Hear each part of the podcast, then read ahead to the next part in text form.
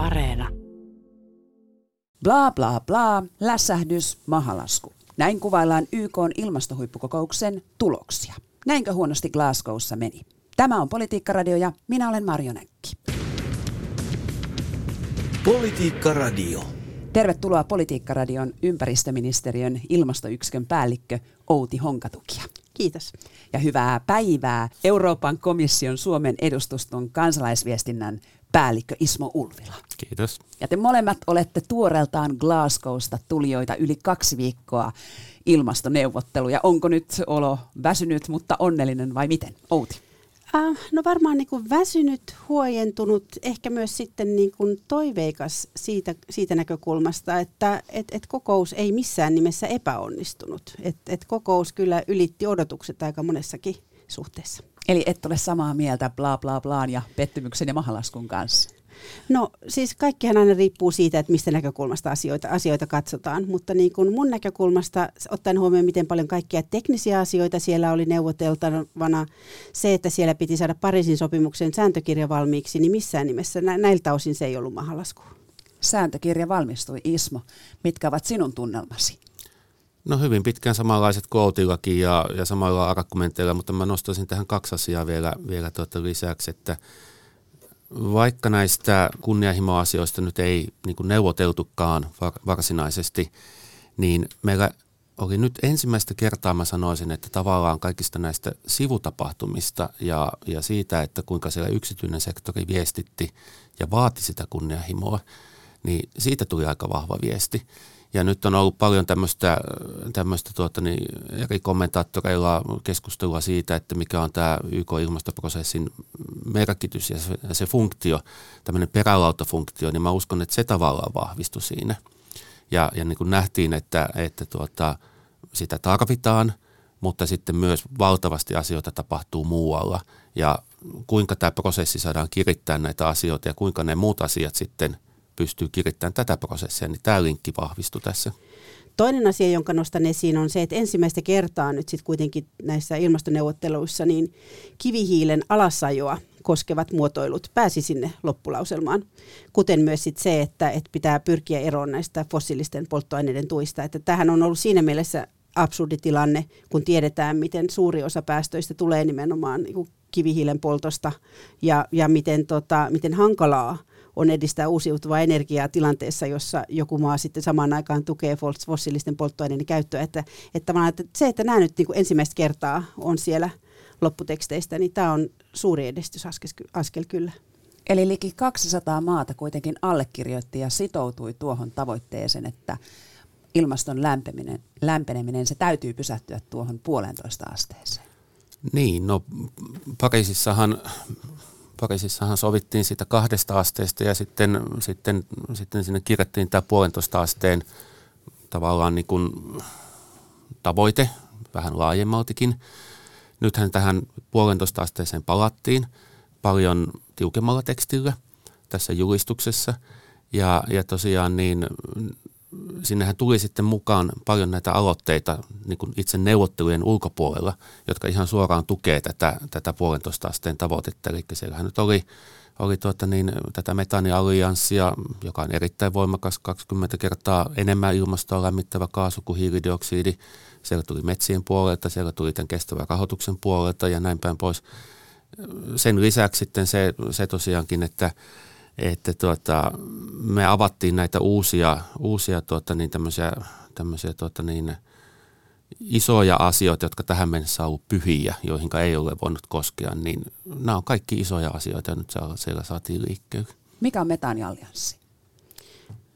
Haluatko sä Ismo täsmentää, mutta tämä on yksi näitä niin isoista, isoista aloitteista, jossa siis EU on mukana ja, ja valtaosa myös tota EUn, EUn jäsenmaista erittäin vahvasti USAn ajama se, että, että nyt pitää puuttua näihin metaanipäästöihin ja että niin kuin metaani, metaanipäästöjä pitää vähentää 30 prosentilla. Tämä, tämä tietenkin taas niin kuin on tämmöinen aloite, jossa so, sovitaan juhlavasti kollektiivisesti, että, että vähennämme 30 prosenttia. Se ei tietenkään sitten niin kuin mitenkään yksilöisi sitä, että kuka tekee mitä ja, ja oikeastaan, että millä aikataululla. Mutta tärkeä edistysaskel. Siis tähän mennessähän metaanista ei ole täällä, täällä tota ilmastoneuvottelupuolella kyllä, kyllä juuri puhuttu. Ja metaanin lähde ovat lehmät. Nekin, mutta siellä nyt on kaikkea muutakin, että siellä esimerkiksi tulee maakaasun tuottamisesta tulee metania, jota nyt sitten pääsee ilmakehään tai poltetaan ja, ja näin, että et, siis tavallaan niin kuin se, että syntyy, syntyy tämän YK formaalin kehikon rinnalle, syntyy tämmöisiä vapaaehtoisia, johon saa liittyä ketkä haluavat alliansseja, jossa viedään tätä, tätä tuota, niin, progressiivista ja, ja tuota, niin, tavoitteita kirittävää toimintaa eteenpäin, niin tämä on, tämä on tämmöinen asia, joka, joka on selkeästi ollut muutamien viime vuosien aikana jo selkeästi nousemassa tämän prosessin rinnalle. Ja, ja, ja tota, niin kuin nyt Outi sanoi, niin tämä metaniallianssi, se on isoja pelaajia tältä kentältä, jotka on tullut sinne ja huomannut, että tämä, tämä puuttuu tästä kehikosta. Luodaan tähän viereen tämmöinen, jossa pyritään nyt sitten katsomaan, että mitä kaikkea lisäksi, lisäksi voidaan tehdä. Glasgowssa tai Glasgowta kutsuttiin tällaisiksi julkilausumien kokoukseksi. Eli ensimmäisen viikon aikana tultiin nimenomaan näiden julkilausumien kanssa ulos, mutta nyt te sanotte, että näillä on merkitys. Outi Honkatu. Joo, totta kai, totta kai näillä on merkitys ja ehkä kuitenkin semmoinen hy- hyvä tässä kanssa niin kuin, tota, sanoa suoraan, että kyllä näitä julkilausumia oli läkähdyttävä määrä ja, ja niitä tuli joka päivä ja, ja ne, ni, niitä tuli niin liikenteestä, niitä tuli metsiin liittyen ja, ja, ja tota, niin, niin ihan, ihan joka, joka alalta. Ja, ja se, tämähän on tietenkin tärkeää, että, tot, että, että, että, että tämä ei ole vain ympäristöministeriöiden asia, ja, ja, ja se, että niin kuin täällä nyt enenevässä määrin esimerkiksi niin kuin liikenneministerit ovat mukana siinä, että, että pohditaan, miten saadaan näitä tota, liikennesektorin päästöjä, päästöjä alas. Valtiovarainministerit ovat mukana oman tämän valtiovarainministeriön koalition kautta pohtimassa siitä, että miten edistetään tätä niin kuin päästöhinnoittelua ja, ja yli, yli, ylipäänsä niin kuin päästökauppaa ja näin edelleen. Et, et se, että et, et saadaan koko ajan enemmän ja enemmän valtioita sen taakse, että mitkä on ne käytännön keinot, joilla, joilla, joilla, ne, joilla nämä tavoitteet toimeenpannaan, koska loppujen lopuksi on aika helppoa asettaa tavoitteita vuodelle 2050. On paljon vaikeampaa toimeenpanna sitä lainsäädäntöä, jo, jo, jo, jolla, jolla päästäisiin sitten niihin asetettuihin tavoitteisiin niin vuonna 2030. Ja se on oikeastaan niin kuin näiden kahden välistä, välistä niin kuin ristiriitaa, jota sitten näiden aloitteiden avulla pystytään kuromaan umpeen, koska siinä niin kuin pystytään näyttämään, että miten, miten, miten tämä temppu oikeasti voidaan tehdä. Mutta nyt tätä aikataulua myös kiritettiin. Sitä kiritettiin kyllä ja, ja tuota, nythän meillähän on tämä viisivuotinen, viisivuotinen kunnianhimosyky, joka, joka on jo siellä pohjalla. Tätä kiritettiin tosiaankin, niin kuin sanoit. Mutta näihin tavoitteisiin vielä, että nehän on kaikkien, kaikkien maiden niin kuin itsensä päätettävissä, että kuinka he toteuttavat näitä tavoitteitaan ja mikä heidän kunnianhimonsa siellä on. Ää, näistä ei neuvotella näistä niin sanotuista NDCistä, vaan, vaan tuota, niin siinä otetaan, otetaan ne sitten ne tavoitteet ja, ja katsotaan, niiden pitää aina perustua sitten niiden kunnianhimon nosto tähän parhaaseen mahdolliseen tieteeseen. Ja jos me katsotaan EU-puolelta, niin täytyy sanoa, ei pelkästään viran vuoksi, vaan ihan absoluuttistikin, että mehän ollaan ensimmäinen iso talous, missä ollaan selkeästi tehty jo se työ siihen, että ollaan implementoimassa tavoitteita ja ollaan nyt sitten katsottu kesäaikana, että kuinka niitä kiristetään. Eli on tämä vihreä siirtymä, josta sitten tuli tämä ensimmäinen iso paketti, tämä Fit for 55, jolla sitten nostetaan tätä EUn kunnianhimoa. Ja, ja tämä, on, tämä on sitten jo kommunikoitu tuonne YK ilmastopääsihteeristölle tuossa vuoden alussa. Sano vielä, mikä on NDC, mikä mainitsit. Se on tämmöinen Nationally Determined Contributions, eli se on nämä kansallisesti, kansallisesti tuota niin, suunnitellut ja päätetyt päästöjen vähennystoimenpiteet, jotka, jotka sitten on, on tuota niin, nämä, kaikki maat on kommunikoinut tuonne YK-ilmastosihteeristölle. Iso kuva on myös se, että valtiot ikään kuin niiden pitäisi luoda se kehys, jossa sitten yritykset tai teollisuus toimii. Mutta ilmeisesti ihan tällaisessa tilanteessa ei vielä tähän mennessä olla oltu. Outi Honkatukia, tuliko tähän nyt jonkinlaista ryhtiliikettä Glasgowssa? No siis tota, se ryhtiliike tähän tarvitaan niin kuin ihan joka tasolla ja, ja, ja, ja toden, todella monen toimijan toimesta. Että, että se ehkä nyt, mikä, mikä tässä, tästä Glasgowsta saatiin, oli se, että, että nyt sitten nämä valtion päämiehet kokoontuvat vuosittain tarkastelemaan sitä, että missä ollaan menossa tämän, tämän vuoden 2030 tavoitteiden osalta. Ja, ja, ja tosiaan tämä Ismon mainima, mainitsema NDC, eli no, se on käytännössä no, niin koskee näitä maiden päästövähennyssitoumuksia, eli mikä on, mikä on näiden maiden tavoite vuodelle 2030. Niin, niin se, että, että, että näitä nyt sitten tarkastellaan vuosittain ja katsotaan, että että, että miten, missä määrin ne riittävät sitten näitä tähän Pariisin sopimuksen tavoitteiden saavuttamiseen. Eli päästäänkö niille sitten niin yhteenlaskettuna alle siihen kahteen asteeseen ja erityisesti niin kuin miten kaukana ollaan sitten siitä puolentoista asteen polusta. Että tämä, mikä tässä on viime vuosina muuttunut, on se, että et, et nyt yhä enemmän puhutaan siitä puolentoista asteen polusta ja pyritään sille, eikä, eikä ainoastaan se, että et pyrittäisiin rajoittamaan se lämpötilan niin nousu alle kahteen asteeseen. No sitten kun sulla on niin kuin niin selkeä signaali sieltä korkeimmalta poliittiselta tasolta, että halutaan pysyä ja halutaan päästä ja pysyä sillä puolentoista asteen polulla, niin sehän on sitten se signaali myös elinkeinoelämälle, että nyt ihan oikeasti tähän kannattaa investoida. Tä, tässä, on myös sitä vientipotentiaalia ja, ja, ja tässä on myös tota, niin, niin paljon niitä mahdollisuuksia. Ja, ja sitten, kun, sitten kun on tämä signaali, niin sitten on tietenkin tärkeää, että, että se oman, niin valtioiden oma, oma toiminta toimintaympäristö on kunnossa ja se kannustaa nimenomaan tähän toimintaan. Eli että, että, että siellä on päästöt hinnoiteltu eikä esimerkiksi tueta näitä fossiilisten polttoaineiden tota, niin, niin, käyttöä.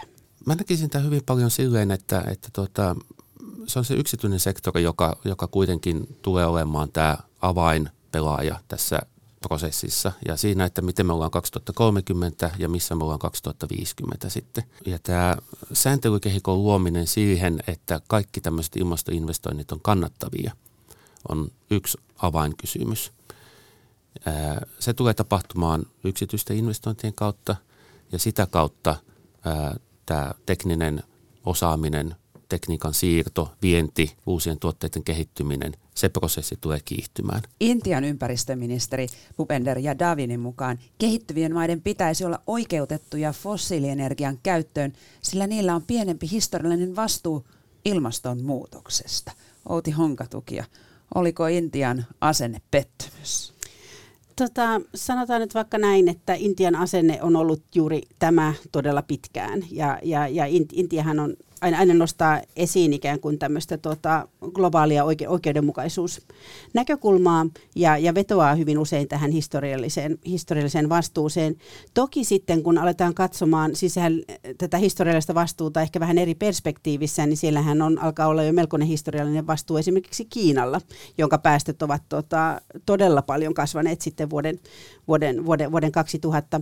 Mutta ehkä, ehkä sitten tämä, että to, mitä niin toivoisi, siis, siis Intian asenne ei ollut yllätys, ehkä se oli pettymys siinä mielessä, että jos me katsotaan, mikä on joku vaikka niin kuin aurinkovoiman tai uusiutuvan energian, niin erityisesti just se niin kuin aurinko- ja tuulivoiman niin yksikkökustannus, tavallaan, että mikä on se hinta, jolla saadaan sitä, sitä aurinkoenergiaa tuotettua, niin, niin se alkaa olla huomattavasti alhaisempi kuin esimerkiksi kivihiilellä tuotetun energian. Että et, et, et sitten jos pohditaan, pohditaan niin kuin puhtaasti taloudellisesta näkökulmasta, niin oikeastaan niin kuin Intiankin näkökulmasta on paljon järkevämpää investoida näihin uusiutuviin, koska se on halvempaa ja se on päästötöntä.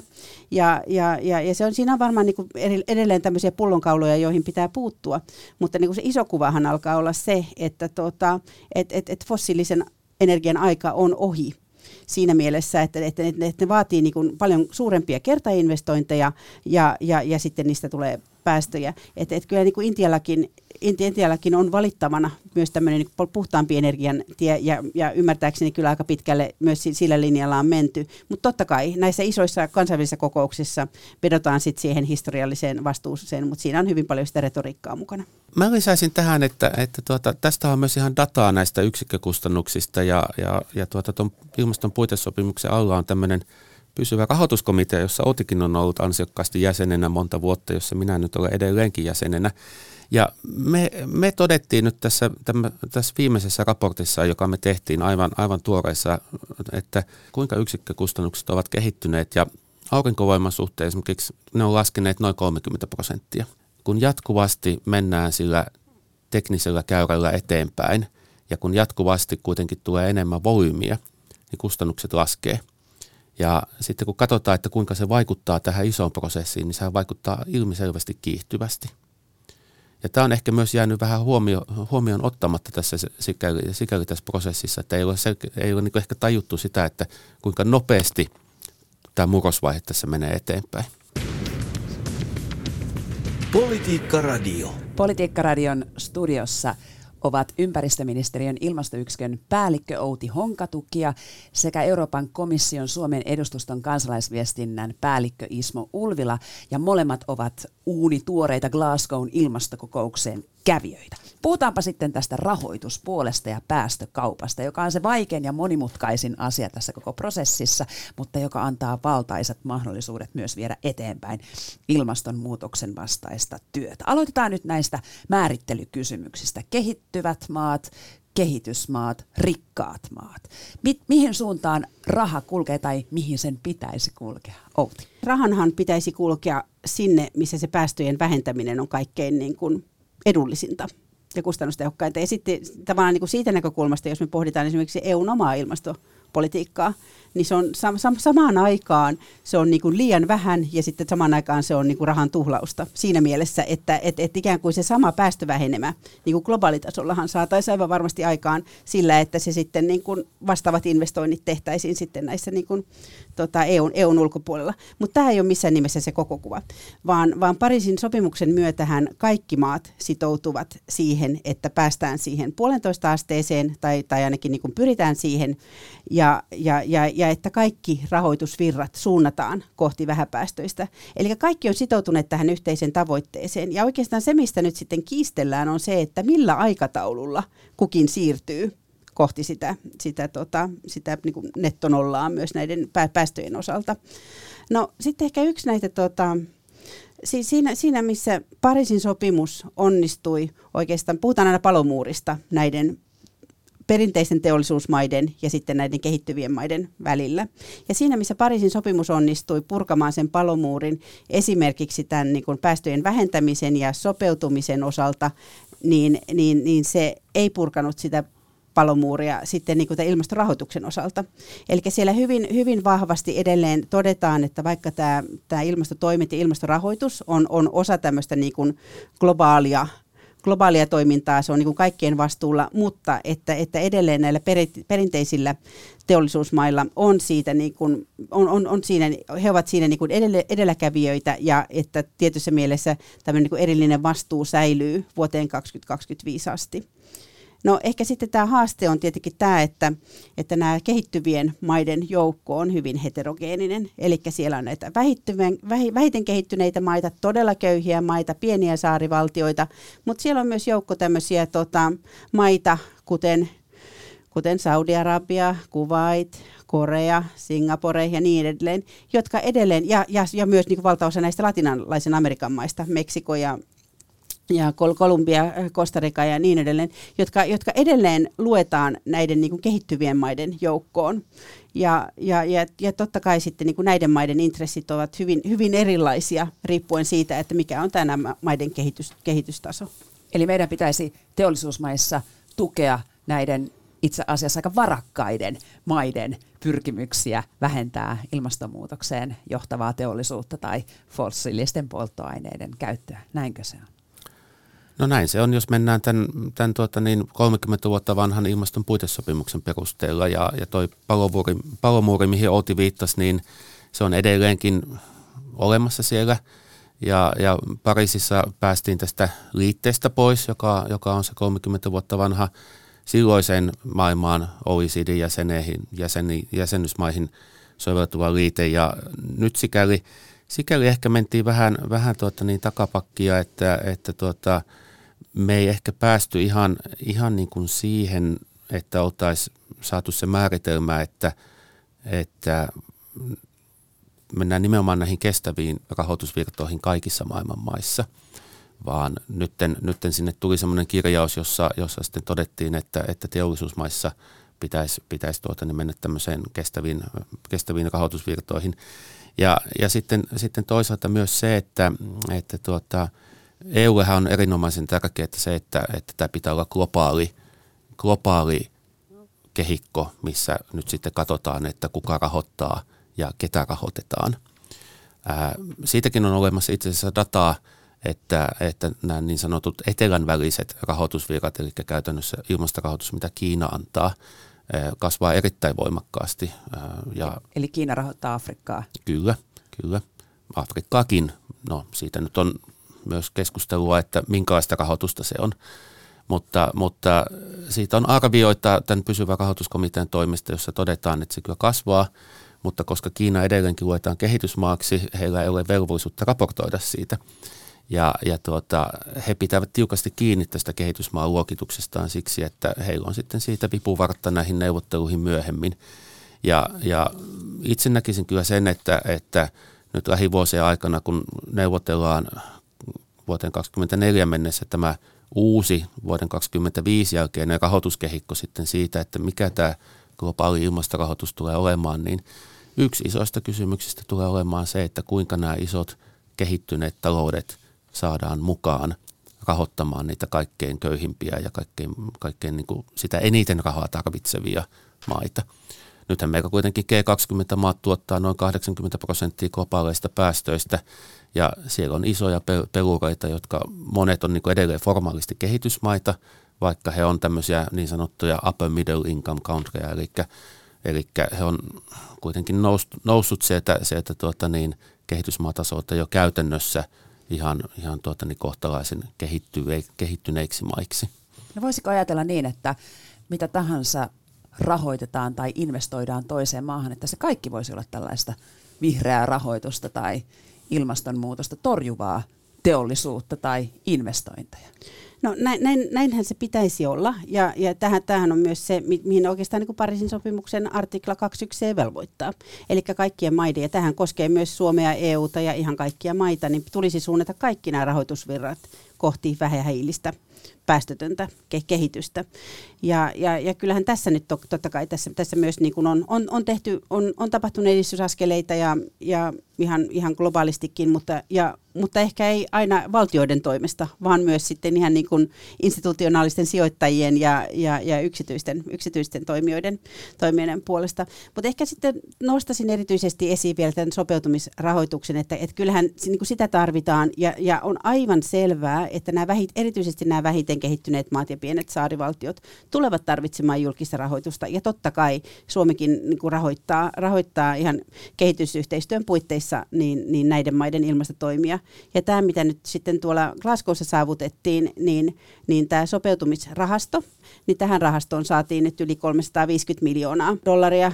Yleensähän tämän rahaston rahoitustaso on pyörinyt siellä noin 100, 100 miljoonan nurkilla vuosittain, että tähän saatiin niin merkittävä, merkittävä rahoituslisäys ja myös sitten saatiin tämä sitoumus, jossa nämä, nämä perin, no, edelleen nämä perinteiset teollisuusmaat sitoutuivat nyt sitten niin kuin kaksinkertaistamaan näiden sopeutumistoimiin kohdistuvan raho- rahoituksen vuoden 2019 tasosta vuoteen 2025 mennessä. Eli tämä on niin kuin aika, aika nopeallakin aikataululla nyt sitten nimenomaan näitä, tähän sopeutumistoimiin kohdennettu rahoitus tulee kasvamaan.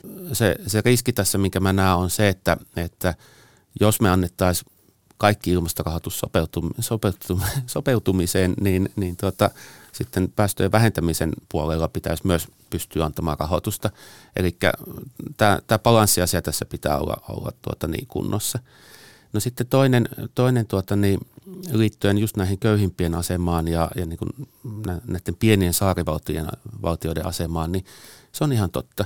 Ja mä luulen, että nyt lähivuodet niin tulee näyttämään sen, että, että meidän pitää keskustella myös siitä, että, että kuinka kaikki saadaan pysymään mukana tässä prosessissa ja kuinka kaikki, kaikki pystyy tuota niin, saamaan siitä tarvittavaa rahoitusta ää, sikäli, että, että tuota, siellä on isoja kysymyksiä vielä auki. Eli, eli tuota, tämä sopeutumisen, sopeutumisen osuus on yksi niistä.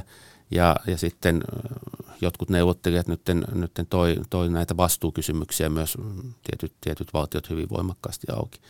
Mutta edelleenkin mä palaan tähän, tähän niin kuin mittasuhteisiin, että mitä ihan oikeasti tarvitaan, että, että kun me puhutaan siitä sadasta miljardista, niin, niin siinä on yksi tai kaksi nollaa liian vähän. Ja, ja tuota, se kuitenkin menee loppupeleissä nimenomaan tämän artikla 21 kautta, eli, eli siten, että tehdään niitä kestäviä rahoitusvirtoja ja yksityisellä investoinnilla luodaan sitä isoa volyymia siihen päästöjen vähentämiseen. Julkinen rahoitus siinä on iso, iso tuota niin, apu, se tuo vipuvartta ja se tekee ehkä monissa kohteissa tämän itse rahoitussysteemin niin kuin kannattavaksi, koska saadaan se, saadaan se tuota niin, ää, kiihdyttävä elementti siihen mukaan tämän julkisen rahan kautta, mutta edelleenkin se iso leijonan osa niin kuin itse näistä isoista päästövähentämisrahoitustoimista, se pitää tulla yksityisen sijoituksen kautta. No miten tuota, noita yksityisiä sijoituksia sitten haalitaan? Onko sitten jo lopulta kapitalismin logiikkaa, että niin sieltä no. tulevat ne tärkeimmät investoinnit? No siis sitä aina lähden siitä, että, että, että rahahan on, niin kuin, se on niin kuin agnostista, että, että, että se menee sinne, missä se menee riskin ja tuoton perusteella. Ja, ja, ja, ja tavallaan tämä että, tämä, että mihin sitten näillä kansainvälisillä sopimuksilla pyritään ja päästäänkin, on, on se, että pyritään niin kuin alentamaan sitä riskiä ja ehkä, ehkä, ehkä myös sitten niin kuin kasvattamaan sitä tuot, tuottoa luomalla, sen, luomalla ne olosuhteet, joissa niin kuin selkeästi indikoidaan, että fossiili, fossiilisten polttoaineiden aikakausi on ohi, kivihiilen aikakausi on ohi ja nyt sitten niin kuin tavallaan se tuotto tulee sieltä, että mennään kohti sitä, sitä vähähiilistä.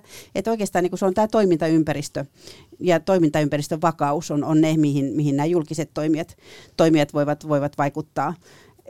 Et, et, et, ja, ja siinä just että tosiaan nämä fossiiliset polttoaineet on kyllä, on kyllä hyvinkin, hyvinkin vahvassa, vahvassa, vahvassa keskiössä. Päästökauppa on kuitenkin osoittautunut jonkin verran ainakin tehokkaaksi tavaksi suunnata kulutusta ja toisaalta myös teollisuutta. Sitä on ainakin nähty Suomessa kivihiilivoimaloiden alasajoa. Niin no ehkä, ehkä mä niin kuin tosiaan kanssa painottaisin sitä, niin tämä EU-laajuinen päästökauppahan on, on, on, on, on valtava menestystarina. Ja tietysti mielessähän se päästökauppa se on pommin varma keino, koska sulla on se päästökatto, joka sitten niin kuin alenee vuosittain. Ja, ja, ja päästöoikeuden hinta määräytyy sitten markkinoilla. Ja, ja kyllähän tässä nyt on nähty, että miten nämä päästökauppajärjestelmät etenee, etenee maailmalla. Etenää EU ei tietenkään ole niiden kanssa yksin, vaan, vaan, vaan päästökauppaahan on myös muun muassa niin kuin Kiinassa, ja, Kiinassa ja Kanadassa.